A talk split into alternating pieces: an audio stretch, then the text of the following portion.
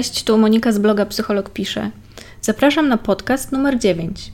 Dzisiaj opowiem Wam o tym, jak skutecznie wkurzyć psychologa lub studenta psychologii.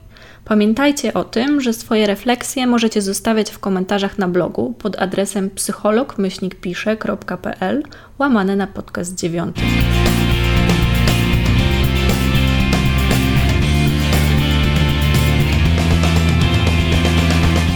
Podobno psychologom nie wypada się wkurzać. Ostatnio to usłyszałam, że nie powinni się też stresować, nie powinni okazywać emocji, a już na pewno nie płakać. No ale przecież wszyscy jesteśmy tylko ludźmi. Wszyscy mamy zakodowane w głowie jakieś stereotypy. Dotyczą one zarówno sytuacji, jak i konkretnych osób.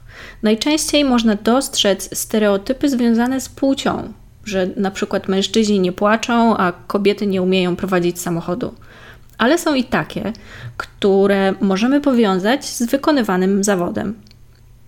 Psychologia jest nauką, która dotyka niemal każdej dziedziny naszego życia, dlatego wielu ludzi o niej słyszało.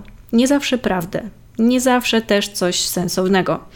Jednak często mają przemyślenia, którymi koniecznie muszą się podzielić z psychologiem, najczęściej znajomym, gdzieś w kuluarach podczas przykład spotkania towarzyskiego.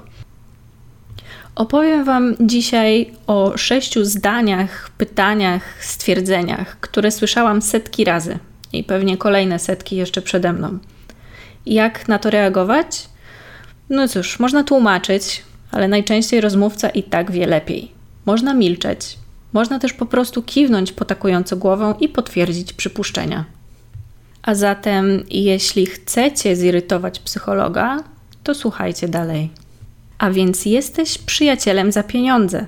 Po pierwsze, nie wszyscy psychologowie zajmują się działką kliniczną i chcą być terapeutami. Wielu studiuje na przykład psychologię marketingu i zarządzania, reklamy, sportu, psychodietetykę czy psychologię międzykulturową i wiele, wiele innych, które działają w różnych obszarach życia. Nie wszyscy też mają smykałkę do bycia psychologiem klinicznym. To po pierwsze. Po drugie, terapeuta to nie przyjaciel, który przy piwie doradzi, żeby się z kimś rozstać albo pójść na tę rozmowę kwalifikacyjną do nowej pracy.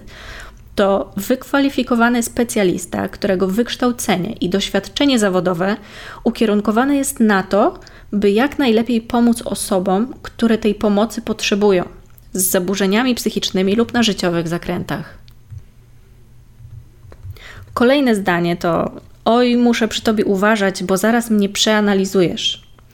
Zaskoczę was, ale jeśli nie jesteście moimi pacjentami i nie jesteśmy na terapii, to przez jakieś 90% czasu w zasadzie analizuję raczej siebie i to, co zjem na obiad, że muszę wyprowadzić psa, że nie zdążę przeczytać tej nowej książki, albo czy w weekend uda mi się w ciągu wyspać.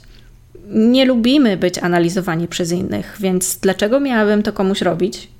Bez jego wiedzy i zgody na imprezie czy na innym spotkaniu towarzyskim. Jeśli bardzo potrzebujecie analizy swoich problemów, to naprawdę szczerze zachęcam do kontaktu ze specjalistą, który zaprosi Was do gabinetu. Jestem taki antyspołeczny. Jeśli macie na myśli to, że lubicie się zawinąć w kocyk i oglądać seriale popijając gorącą czekoladę, bo nie przepadacie za spotkaniami towarzyskimi, to nie jesteście antyspołeczni. Jeśli już chcecie być jacyś, to aspołeczny. Zachowania antyspołeczne to nieumiejętność funkcjonowania w rolach społecznych. To również y, zachowania agresywne, chęć szkodzenia innym, okrucieństwo, brak empatii i przemoc, a nawet łamanie prawa. Czy na pewno jesteście antyspołeczni? Przecież psychologia nie jest prawdziwą nauką. Psychologia nazywa się nauką społeczną, bo dotyczy przede wszystkim człowieka i jego funkcjonowania, także w społeczeństwie. A czym jest nauka?